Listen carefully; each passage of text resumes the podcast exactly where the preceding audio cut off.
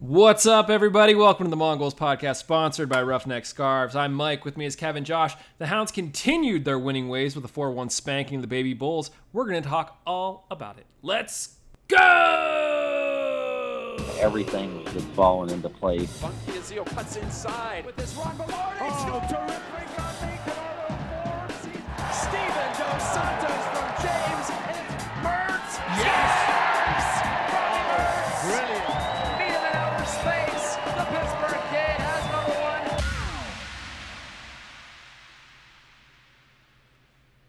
Welcome back, Josh. Do you have something for us? a There it proper can opening. So I heard last better. week. Oh, the struggle was real last week. We missed you, man. how was uh, how was your trip? It was good. It was good to get away. It took a week long vacation to a house with a pool and just kind of lounged around, hung out with some people, played board games, uh, drank uh, adult beverages, you know, victory beverages all around. It was fun. Nice, nice. So you can you do you feel refreshed? Yeah, yeah, I guess. You hes- you hesitated. I'm gonna guess that's a more of a maybe than a yes. I mean, it's it's still you know you come home you're like oh yeah this is still going on huh Yep, oh, Yeah. cool cool I was uh, there. There's a woman that I work with. Um, her husband is a uh, an Air Force pilot. So for the past seven months, he's literally been on a cruiser, and like he would fly routes, but he would always circle back and come back to the cruise. So he's basically been on an island for the past seven months. Well, he got back this weekend, and he's like, "This whole coronavirus thing is insane. Like he hasn't been exposed to any of this, like having to wear masks or anything like that, because you're on a boat, you're not going anywhere." So yeah, it, it's it's still going on. It's uh, it's interesting. Kev, what's uh, nothing as earth shattering as getting married this week? No, I can't top that. Um, no, that the only thing that like the only lockdown stuff that we're doing is since we kind of not forced, but with the whole Hulu thing, you know, we kind of shifted into the, into the Disney Plus thing at least temporarily, and so we're just watching all the Star Wars from start to finish, and uh, we're on. We have one more to go, so uh, that's been that's been an experience. Important question were you watching them chronological order uh were you watching them release order Well, I, what chronological? So we started with episode one. yeah okay so in Yeah. universe chronological and did Yeah. you include the other movies like rogue one and solo Not yet, just because we didn't know when the like we didn't dig, like we didn't do our research. Gotcha. Um, we'll we're, we'll go back and watch. I I know I've already watched Rogue One and I really liked it, but we'll go back and watch Rogue One and I haven't seen Solo yet, and I'll, yeah, we'll watch that too. But i like them both but yeah it's i just always curious how people watch the the movies yeah, Real quick, no, it was great. I was Go gonna say ahead. real quick, I because you know we got to talk hounds here. But Josh, did you hear the rumors that uh, they might have signed Donald Glover up for a Lando show on Disney Plus? that would be awesome i feel like he was one of the best parts of solo so having him do a you know a solo lando uh show would be pretty awesome Yeah. Yeah, Donald Glover is ridiculously talented. I, I was doing something I don't know what we were doing in the kitchen and and Redbone came on and I was like this is Troy from song. Community. Like this is like him he would do Troy and Abed in the morning and here he is singing Redbone like yeah. No dude's crazy for sure. Um, speaking of crazy guys the Hounds went back up against the Red Bulls for the second time in two weeks and this time we walked away with a 4-1 victory after we lost uh, basically on a stoppage time PK goal the first time out. Um, here we got the PK in the first three minutes. Basically, Mertz threaded a beautiful ball into the box to Mensah, who was taken down. It was clearly a PK, uh, and Robbie stepped up and and buried it. Robbie, who, by the way, many people pointed out on Twitter, arrived at the match wearing a Mongols mask, which awesome. Did he really? Yeah, you didn't see that? I didn't know this. Yeah, yeah, yeah. So we the Hounds tweeted out a picture of it. He's wearing a Pirates uh, jersey and a Mongols mask. yeah, Oh, was, that's a sick. it was awesome. Pretty good Yinzer picture. And, and in his left hand was all of the other masks that we sent him to pass out to the other players. So keep an eye out. That might be the good luck charm. That it just so happened that you know he wore the Mongols mask tonight. He just like went en fuego on everybody. Um, but yeah, so guys, obviously a huge win, a great three points. Um, it probably wasn't the prettiest way to get there. The second half much better than the first, but let's let's do some takeaways. Josh, you weren't here last week, so let's let's get your thoughts. What were you thinking about this one? No, I, I was. I didn't know if who would be taking the PK when I first saw, uh, like when they got the PK. I was like, oh, who's going to take it? And I was kind of surprised it was Robbie. I, thought it would probably be like Mensah, oh, um, but Or, or was- Kenny. or Kenny, yeah, obviously, yeah. So like I was thinking like, oh, it's probably gonna be one of them. But when Robbie stepped up, I was pleasantly surprised, and I'm glad he was able to bury it. Uh, didn't get the hat trick, so close, but still, uh, great game for him. Uh, and then uh, just a other takeaway, kind of overall. Have you guys seen our goal differential now? Our goal differential is plus thirteen Yeah, Nice. pretty good. out of what uh, six matches. Yeah. So, uh, yeah, in our group, the lowest goal differential is Philadelphia Union with negative fourteen, and we have plus thirteen. so, whew. That's a 27 goal swing. yeah, Hartford is the next one closest to us, and they have a f- plus four goal differential. So, that's pretty good. Pretty good. I was gonna say playing Philly twice will do that, but getting Yeah, four on New York will will help boost that as well. So Yeah, definitely. no, that's awesome. Kev, uh, give me a takeaway. What do you what you see in this one?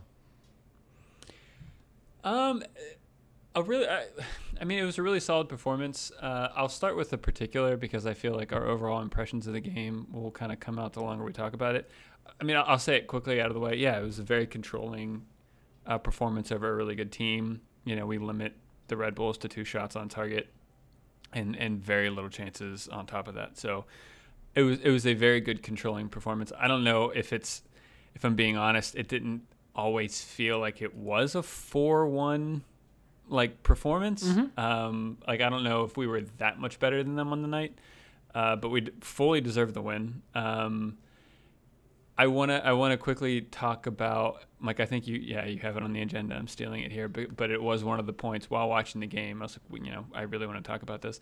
Um, how much I mean so Li- Lilley's always known for talking. Um, we all know this.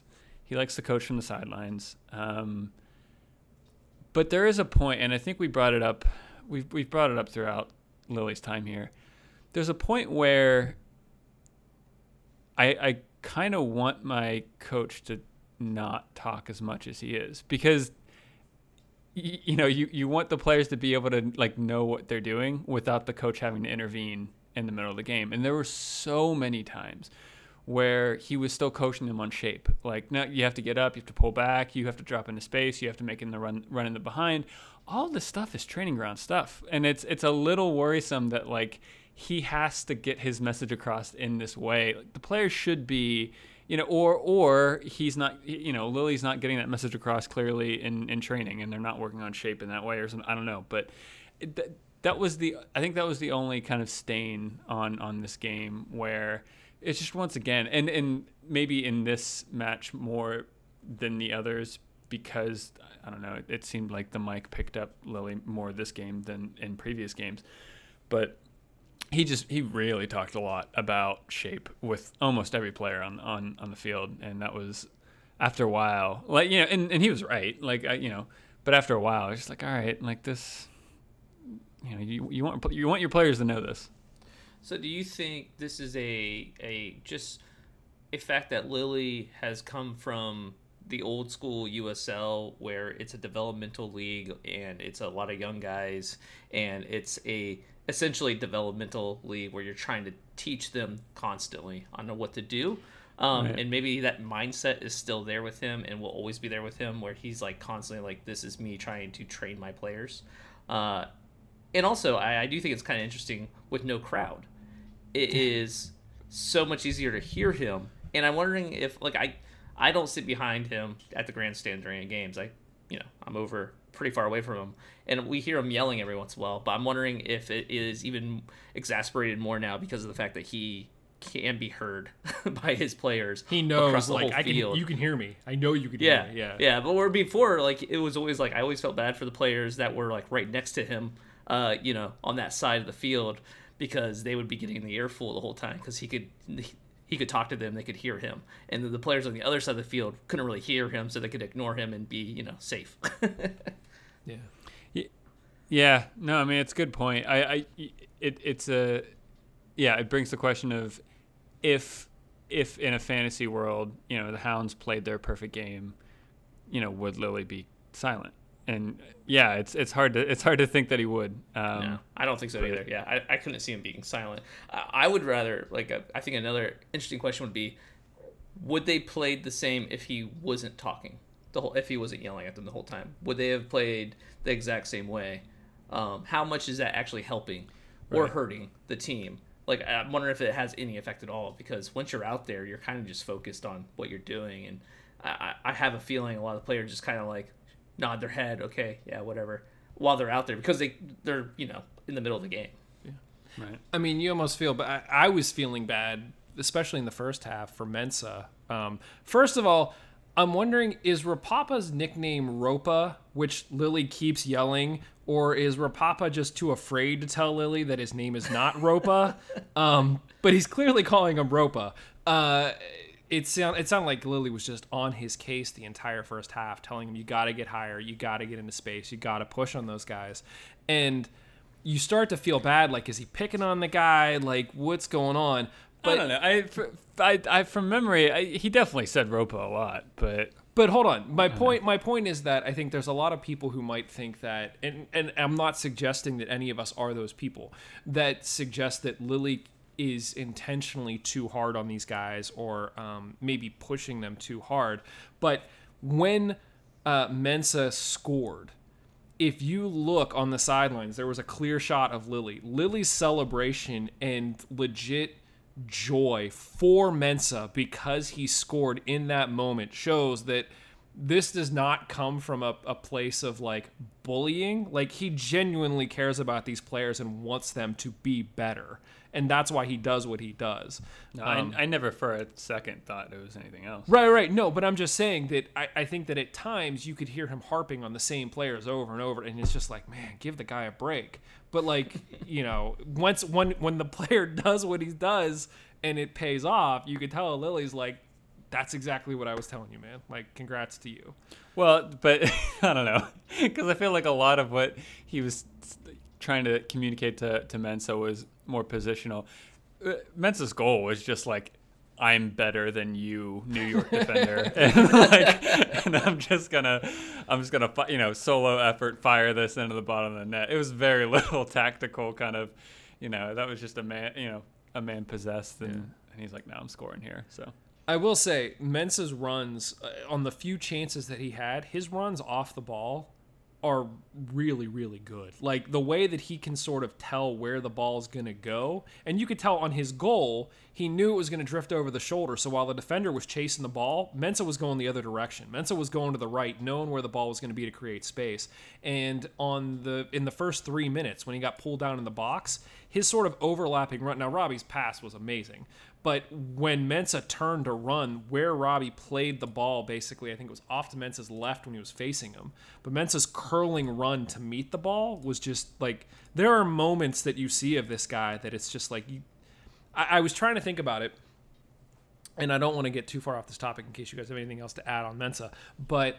Um, we had talked a little bit mid game. We were having some conversations about, oh, you know, Duba was dropping really deep, and it felt like him being deep was sort of disrupting the flow through the midfield and it was sort of stifling Kenny and Robbie and whatever.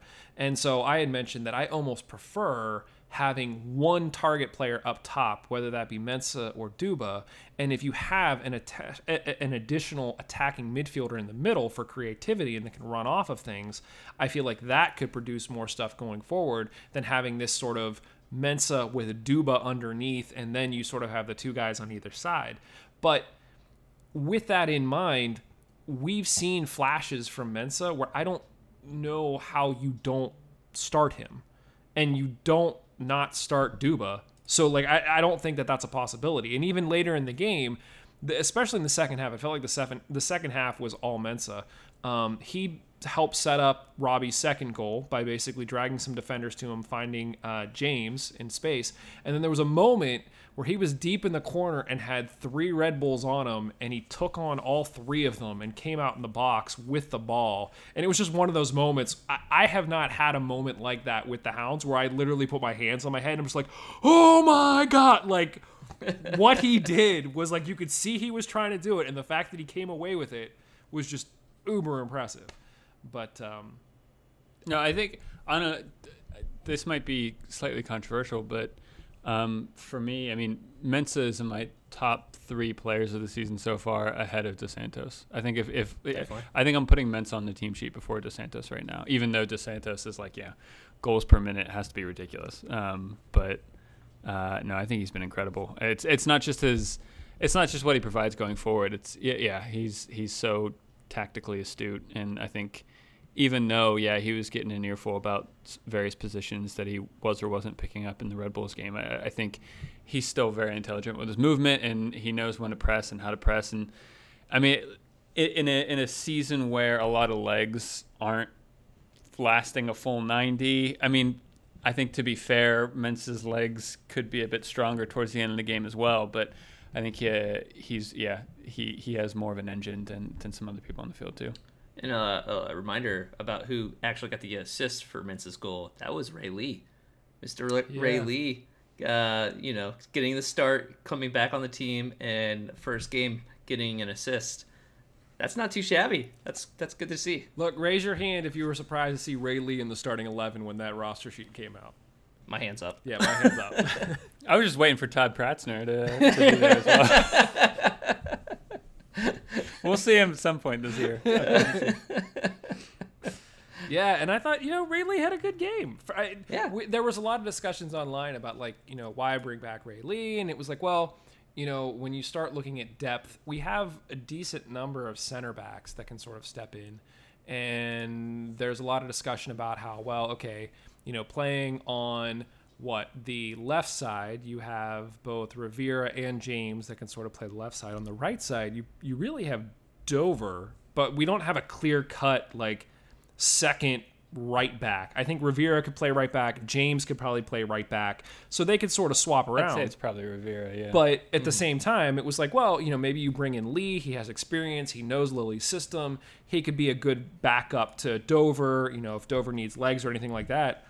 Lilley said, "Heck with that! I'm starting him at center back, and uh, we're just going to go for it." And I thought he had a decent game. Like, he, Yeah. for especially for not training with this team for as long as these guys have been together, he just stepped right in and to be fair, I, I think um, along the back three in this system, I think Vankiziel still has a more challenging role because, especially for, for how Lilley was talking to Vankiziel, you can you can tell that's the leader on the back line. He he's he's trusting Vankiziel to organize that back line to get everyone to kind of you know to communicate the message across and, and, and to be the leader back there but him aside, I think the two, I mean, quote unquote center backs that flank either side of him, I would argue it's in these days that kind of system. You're not really you can you can you you don't have to be an out and out center back to, to play that position.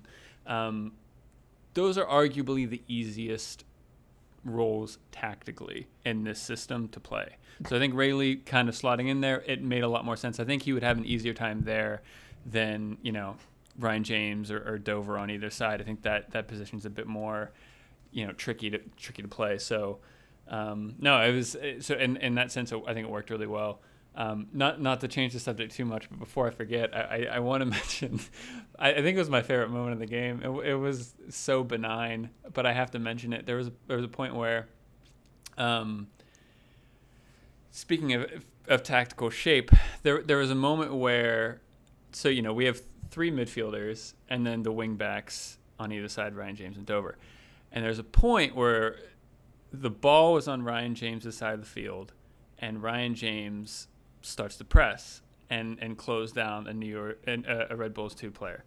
Um, he does that, and Lily starts yelling at him, saying, "No, no, no, no, that's not your man. Like that's that's Kenny's man or whatever." Because at the moment, Kenny was on the left side of the midfield three when normally he's in the center.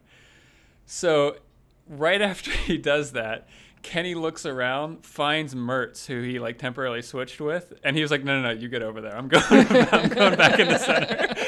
Because Kenny was like, "I'm not, I'm not closing down. No, like, I want to be in the center where I'm not pressing anyone." And I just immediately he looked around. He's like, "Mertz, get over there." yeah. Uh, yeah. Speaking of Mertz, you know, we mentioned dude had a field day. He got two goals. Um, he was all over tracking back. The announcers raved about him, saying that he was by far the best player on the field. It dawned on me that you know we spend so much time talking about these two teams and how it's like, well, yeah, they're not great, but they're developing really young talent. And the hope is that this really young talent will move up and play in the MLS and eventually be good. And that has paid off in some regards for some of these teams. You know, Red Bulls too has been a very good conduit for talent, not only for the Red Bulls organization, but also for the U.S. men's national team and abroad. They've sent players out on transfers and they've, they've done decently well. Looking at this Red Bulls team, you know, I made the comment on Twitter Mertz, Rivera, Griffin, I think all three of them would be all stars on this Red Bulls 2 team. And these are three guys that are young. I mean, they basically are in either their first or second year with the organization out of college. Um, so, like, yeah, you know, we, we do give props to the Red Bulls for sort of doing what they do. But at the same time, there could be an argument made for finding the right talent and putting them in the right system to succeed and they're going to have the better opportunity to have a better career than a lot of these younger guys that are just sort of plugged into a system and then you sort of cross your fingers and hope. So yeah so i think somebody made the point that you know we really do have sort of the best of both worlds here in that we have a lot of veterans who are really good um, and bring a lot of consistency but we also have a lot of flashy young guys that I mean, we saw when Velarde and Rivera both got subbed on within 30 seconds, the two of them teamed up for Velarde's goal. So, like, yeah, we're we're we're we've got it pretty good here right now. Um, not really a lot of room to complain. yeah, with I, I feel like with a coach like Lilley, he values players that are more like a group play. Like he, he he's not going out there and signing stars because he wants more of a system, and eh, that kind of geared towards younger players because he wants players who are, you know, he's able to shape more, I guess. And so I feel like with him coaching for the Hounds, we're always going to have a team that feels a little bit of a younger team as far as a mix. Because it's kind of weird because he likes that, but at the same time he, he likes his veteran, you know, uh, players that have been with him forever, and so it's it's kind of a, a nice mix between the two. Yeah, I remember having the conversation with Toby where when Tobi Adewole was here, he he made the point that like, look, it not that it takes a special kind of person to play for Lilley, but there are definitely certain types of players that are drawn to Lilley's system. Kevin Kerr mentioned it as well that he thinks that you know Lilley is a proper manager, and I think that when he finds players that sort of he get or that get him and understand the system and they gel well together personally, um, then they tend to thrive and he tends to want them back. And so you see a lot of these guys like Kenny, James, Dover, Gomez that are all coming with him, Duba, from Rochester because he knows they have that experience. And then, Josh, to your point, yeah, then you start trying to find young guys that don't have this predisposition for like, you know, I'm only going to play for this kind of guy, or I have this idea of how these teams are going to be run, and you sort of shape and mold them into what you need them to be. And thus far, he's had some success doing that. To be fair, I believe Kerr said Gaffer. Well, he did, he did. He did say Gaffer. I'm sorry. God, I miss Kevin Kerr. Um, we need to call him up and just be like, Kevin, what you been doing, man? What's going on? Ugh. Yeah. Um, one of my other takeaways, and we've already sort of talked about this a little bit, but the fact that Lilley was talking so much and you could hear him like passively through the just mic him up. Like the the announcers started talking about what Lilley was saying and be like, "Oh yeah, he's definitely right." It's like just let us listen to him. Like I know he'd have to censor himself, but like you know, run it on a one second delay and have buddy somebody sitting there with a beeper and just like bleep out anything that he says that's that's unacceptable. But like how how much more enjoyable would the game be if you could listen to Lilley the entire time versus the announcers? I don't know. I want that to be like a paid package because there are sometimes I do not want to. yeah. Uh, like a, a closed caption thing That's you can turn right. off and on Yeah, as yeah. you want to. Uh, yeah, there are definitely moments. And uh, this time he got a little bit too rambunctious for the refs, and he ended up getting a yellow card. Yeah. Uh, which you know, it's always a fun time when you see the the coach get a yellow card. Uh, but yeah, he was really harping on the refs, and for good reason. Uh, Mm-hmm. there were a lot of times in this game where it felt stop and go, stop and go, because the refs were just calling everything and just kind of not letting the game develop. And yeah, I believe what was his line? Something about uh, you know, quit, quit uh, giving card or calling the or blowing the whistle based off the the players' reactions. Yeah. instead of Yeah. the play on the field or something like that. Yeah. Yeah. Yeah, I think it was Tolkien, especially towards the end for uh, for Red Bulls, that was just falling on the ground for everything, and it was just like, just get up, like you're fine. But you know, again, way, people was say the same thing about the- Duba. So What was the What was the reasoning for why it was Red Bull's announcers for this game? it was it, it's not it wasn't Red Bull's announcers. I think what they've been doing is they've been calling the game out of Tampa. So basically, we don't have announcers in the box, um, and so they instead they just have announcers in Tampa calling all of the games, and that's just how they're doing it. So Okay, yeah, got it. yeah, It's very sad. I want it's very sad. I want Geica back so Well, bad. has has Geica been doing stuff on Discord? So yeah, what Geica's been doing for us is uh, he's not calling the games because he's not allowed to.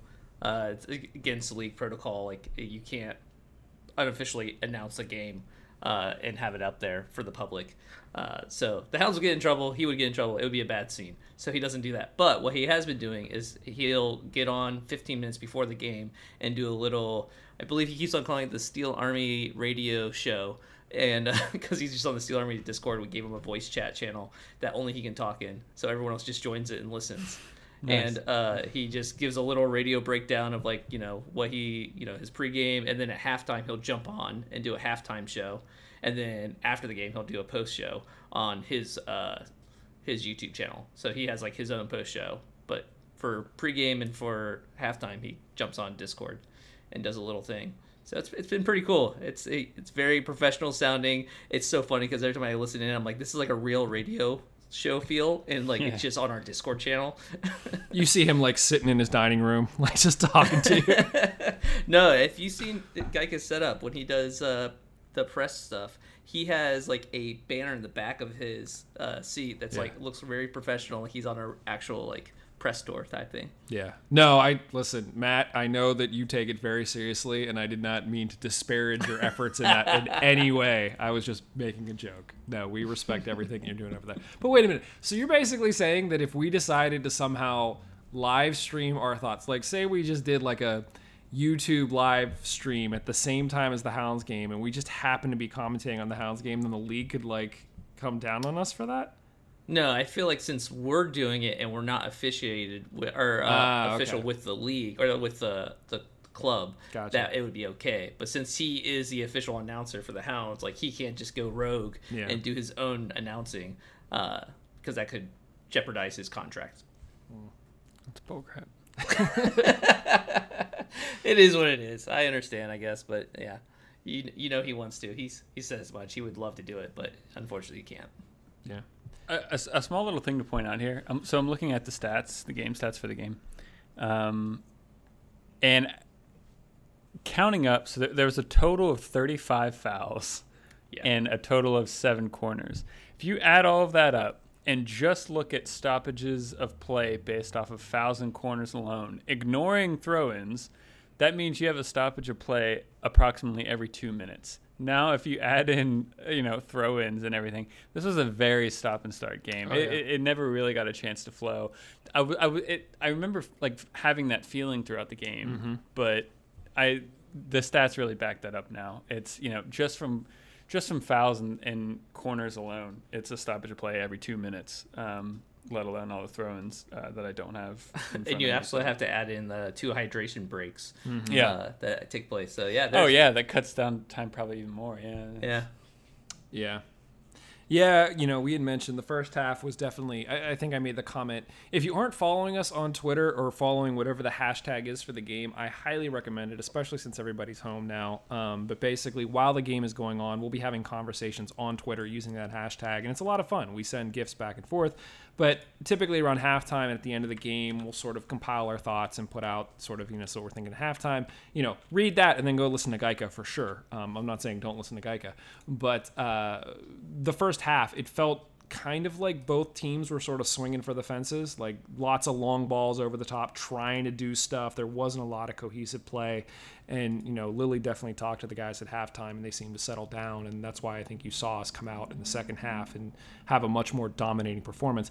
That said, guys, for literally half the games that we've had this season, we've given up late goals, and this game was no different. Are you at all concerned that the Hounds are giving up late goals in these games, Kev? A little bit, but I think it, it points a bit more towards the subs that Lilley makes at the end of the games for fresh legs. I don't know. I don't want to blame it on, you know, the likes of Ash, uh, Ashworth or or maybe Vancaeyezeele getting a bit tired or or uh, Skylar Thomas finally gets turned for the third ball. But if you look at like when when they scored, it was essentially our three defenders. They just they lost their individual battles, like in in a in a in a pretty poor way. Um, you know, I, the Red Bulls player beats Ashworth, Vancaeyezeele, and Skylar Thomas all three in a row. I mean, it wasn't the same Red Bulls player, but the passage of play gets by them all way too easily. Um, they they kind of close them down, but they don't get right on top of them, and they give them a little bit too much space around the 18. But I don't know. It's it, it that it didn't seem like that was a goal that we were going to give up in, in the previous thing. I think also it's the midfielders could have done a heck of a lot better job helping, you know, coming back and, and closing down the space. And maybe that they got a bit tired. I mean, like, you know, as I ref- referenced before, I think Kenny was was tired for a lot for a large portion of this game. I don't even know if he's on the field at that point, but um, you know, there there are tired legs kind of all over the place and and you know, as I referenced before, I'm not super big on the depth of of our bench at the moment. So, I mean, yeah, a, a little bit. Um, and I, yeah, I, I, would say it, it probably points to a lack of fitness and maybe a lack of depth. Um, yeah, no, it's it's something to be to, to I don't I don't I don't want to say concerned about, but it's it's, it's there. I, I I feel like the the sub I don't want to call it an excuse, but the sub rationale is um, it's very easy to go straight to that. Um, but that in and of itself, I think, is a little bit concerning because we get five subs, everybody gets subs, and so like we're basically competing, um, you know, with all these other teams that are playing within the same rules and they're still able to get late goals. Now, we're still winning these games. Well, I shouldn't say that. I should not say that because we lost to Indy and we lost to Red Bulls the first time around. Um, yeah. But if we get into a situation where we're up four goals and we let in one late, it's not that big of a deal. What I hate to see is we get into situations like Philly, like the first Red Bull, or, or like, um, sorry, Indy, like the first Red Bulls game, where we have a chance to pull out a draw or even a win, and they're able to come back and tie or beat us. Um, and if it is a sub issue, then like that's still an issue in those games too. So it yeah. I, I honestly don't feel like it's a sub issue. I I do think in this situation at least, you know, we're up by four into the game. People are getting tired, and I, I feel like focus just got lost. Um, you know, it's kind of hard to be as diligent in the 93rd minute when you're up by four. You're not really as concerned. I feel. Um, obviously, you want to do your job, but at the same time, it's it's in the bag at that point. You feel so. I can kind of understand what what happened, but it is troubling to know that it's happened three times now. Uh, and it's kind of like, okay, what are we doing, guys? Like, we get we can't let this happen when we're in a close game. Yeah. But in this situation, I'm far more forgiving just because they were up by four. Yeah. So, Josh, we talked about this a little bit last week, and I'm interested in your thoughts as well. We are now six games into a 16 game season, which means we're about 37.5% of the way through. If we have basically our next two games, which are going to be at Indy and at Loudoun, we will officially be halfway through the season. So, how are you feeling about this team, about sort of the group, and just sort of how things are shaking out at this point you know, now that we're more than a third of the way through and we're quickly going to get to halfway through. I'm more confident in this team than I have been in any Hounds team in the last like man, it's been a while. like it's I, I feel like this team is a great team and there's still stuff to work out. Obviously, there's still some depth things I'm a little bit worried about. But as far as where we're at and how we're performing, and honestly the group we're in, I have no doubts in this team. Like I would still be very, very surprised if they don't end the the group stage at the top. Like I, I don't see any reason why we won't be in first place by a, a long shot. Yeah. I mean, the only the, I don't want to say the only challenge is really I think is going to be Hartford, and we just haven't seen them yet. So I mean, once we do see them, we'll have a pretty good measuring stick as to sort of where we'll fall in them. But like, do either of you think that there's any chance that this team is outside of the top two and therefore misses the playoffs at this point? No. No. I mean, I it, I get scared of being confident about things uh, when it comes to soccer teams that I support, but I don't see that happening. No. Okay. Good. All right. So confidence level is high. The guys put in a decent, we'll, we'll call it a decent second half performance to put the Red Bulls away in this one. Um, guys, anything else that you wanted to talk about in this game, about this game in particular, before we move on and uh, talk a little bit about Indy on Saturday? Uh, small shout out to even though Velarde hasn't been starting every game, that's not three goals in three game in six games from him. From him, I mean, for you know, w- being one and two for a striker is good, let alone you know an attacking midfielder. So uh, yeah, I, I I feel for him a little bit uh, with this kind of system change where you know we've gone three center backs, three midfielders, two up top with two wings, two with two wing backs, and I think Velarde can get a little bit lost in there. I think you know Lilley's tried to, I don't want to say force him into, but kind of play him out of position in in one of that front two. Um, I don't think that's his best position. Um, but yeah, I mean, you know, comes on as a sub, gets his goal, uh, you know, and does really well for it. Forces the turnover, presses high, and, and, and slots it away. So um, I think I've, I, if I'm being fair, I've been pretty critical of Velarde over the season and since his time here. I, I think he's a very good player, um, and uh, and I think yeah, all things considered, he's having a, a pretty good season so far. I think I would. I mean, when I originally had mentioned the the concept of having just sort of one player up top and then sort of having three attacking mids, my immediate thought was, you know, have a have it have those three attacking mids be Robbie, Griffin, and Velarde, and just sort of see what they could do, and that could be very interesting. But um, again, I don't. I, I think that that is a formation shift that you could see based on the opponent that we play and how Lilley loves to shake things up. But I also think that Lilley has sort of settled into this like, if Duba's healthy, Duba's going to start. And if Mensah's healthy, Kevin, to your point, he's probably one of the top three that's on the score sheet or is on the on the roster right off the bat. So, um, so yeah, unfortunately, Velarde has sort of found himself in a spot um, where it's probably going to be some rotation with him, Danny, and Robbie, um, just trying to get some time on the field. So I keep saying Danny, like everybody know. There's now two Dannys. Um, yeah. so like there's Rivera and there's Griffin, but um, again, it you know it feels like Griffin has sort of been such this revelation that you know we're talking about him all the time, and that's not to knock Rivera at all. I think Rivera's had a very good season thus far, which sort of segues into the next point. You know, we're going to Indy on Saturday, 7 p.m after Indy beat us, and I'll get back to the Rivera thing. Hold on. After after Indy beat us with that Pasher barn burner, they've had four games. They lost to St. Louis one nothing. They beat Hartford Hartford four to one. They lost one nothing to Sporting KC two, and they drew one one with Louisville. Now the reason why I sort of segued with Rivera was the last time we played them. Lilley's tactic was just to have Rivera man mark Pasher all over the field do you guys think that that Lilley's going to go into this game with the same game plan as he had the last time around, or do you think we might see something different? Different. I don't. I don't. I don't see Lilley doing the same thing twice when it comes to this. I, he's going to try to do something that will get him sh- shake, shook up. You know what I mean? Like he's not going to make it too easy on them. Yeah. Even though it worked so well last time. Did it?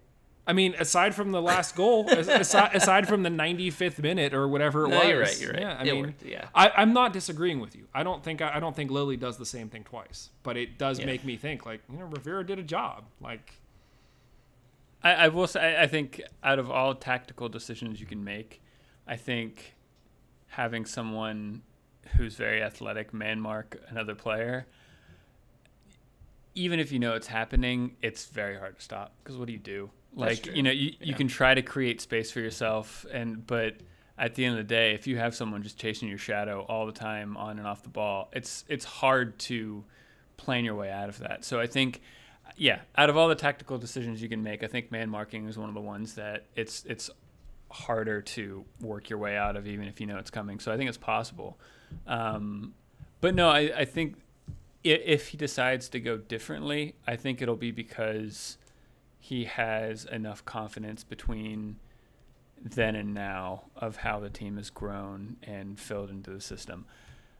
I don't I don't know. I, I think even even with how much Lilley talked in this in this previous game, I do think there are signs that show that this starting eleven, this this core group of players, are starting to get it, are- starting to get this system, are starting to get the movement. I mean, the thing I've been really impressed with this season so far, with this team in particular, is this is the most kind of cohesive I've seen eleven players move for a Riverhounds club, I mean, for a Riverhounds team in a long time. I think. I think that the the knowledge of okay, if he moves there, then I move here, and I fill the space, and I fill you know, and he fills that space. I think this is the most advanced we've seen this team for for a while. So even with Lilley kind of coaching them from the sideline as much as he has, I think they're doing a good job, and I think they're getting better. So I think if if we see a tactical kind of evolution between the last time we played Indy and, and this week, I think it'll be because they're just playing better and the system's getting better, and I think it's possible. But uh, but no, I wouldn't be surprised if we see another man marking job on on Pasher. Yeah, and the more I think about it, like, what else can he do? Like, I don't know. Like, a better like, is there a better player to have mark him? Probably not. Is there like I guess like what you're saying like if the system's working a lot better and they're better in that system, but I still think with a player like Pasher, you you got to put someone on him. Yeah. so It'll be interesting because I think uh, not that it necessarily caught him off guard, but I- haven't watched enough of other indie games to see what other teams have used that tactic. But now it's sort of like the cat's out of the bag. Like, you know, we played them once. They sort of know that this is what Lilley did. So can you game plan around the fact that somebody could be man marking Pasher to potentially open up space for other players? Maybe. But this gets into that whole like chess match between coaches that goes on before and during the game. Um, that we know Lilley can play so well that we've seen over the years, where he'll go into different games and roll out a lineup, and you go, "What?"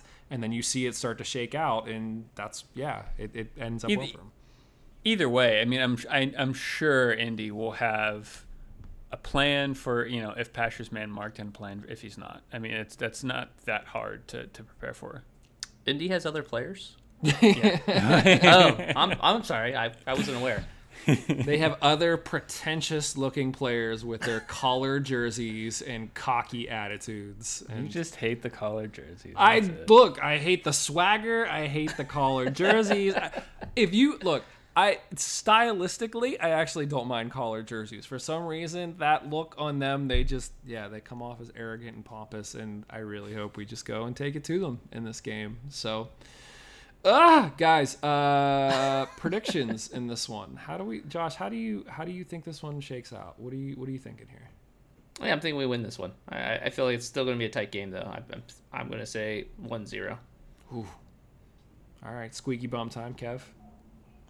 Yeah, no, I mean, I, I think it was a close game last time, decided by you know one of those.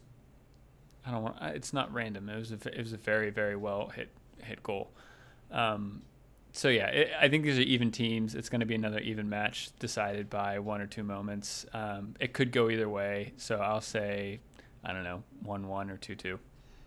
I'm gonna say two one hounds. Um, just because the first time we played, I don't think we had Duba back at full health, so I think having him in the midfield to sort of disrupt play um, and sort of stifle things is gonna hamper Pasher even more and potentially play in our favor.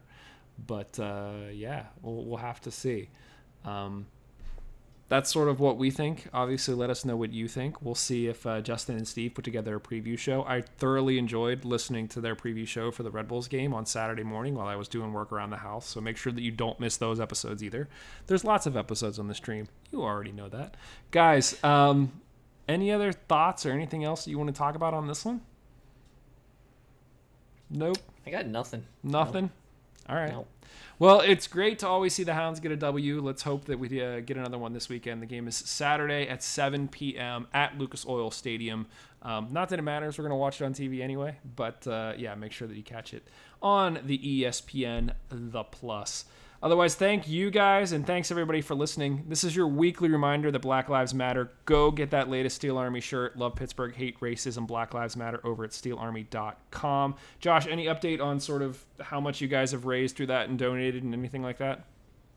No, I think uh, we did our first donation of like what was it like seven hundred and fifty bucks, and now we're kind of like letting it build back up before we do another donation. So, Sweet. That's awesome. That's awesome. Uh, other announcement: Make sure you wear that damn mask. Uh, like we said, we got the Mongols mask out there. If you're interested in one and did not get one in the first round, let us know. You know, you can you can message us on Twitter, um, DM us, and uh, and we'll start making a list. And if we get enough people, then we'll go and order more. I already know a few people have reached out and asked for a few more because they got the ones they they ordered and they love them so much. Um, so we'll just have to see how many we can get because there is a minimum that we have to order first. So um, yeah, if, if you like the show, if you like what we're doing, head over to mongols.com, click on support the show to become a Patreon follower. All of the money that we get from Patreon goes right into doing things like buying masks that we can then pass out to you guys sort of at a discount as to what we get them for. So absolutely go do that. Thanks to our sponsor, Roughneck Scarves, official scarf supplier to USL, MLS, and US Soccer. Get custom scarves for your group or team at roughneckscarf.com. Tired of the same old uniforms and cookie cutter templates from Nike and Adidas? Looking for a unique, completely custom kit for your youth club, Sunday league squad, adult, or even pro team? Icarus FC can help you create the kit of your dreams at an affordable price. Let them help you design your new custom kit today at IcarusFC.com. If you're looking for more great USL news, head over to bgn.fm. Tons of writers, tons of great information that's going on over there. Not just about the Hounds, it's about all the teams in the East and the West and the NWSL and US and MLS, and it's it it's beyond ridiculous how how big that network has grown. So if you like soccer at all, go check that out. Tons of great stuff over there. Otherwise, thanks everybody. We'll talk to you very very soon. Cheers. later.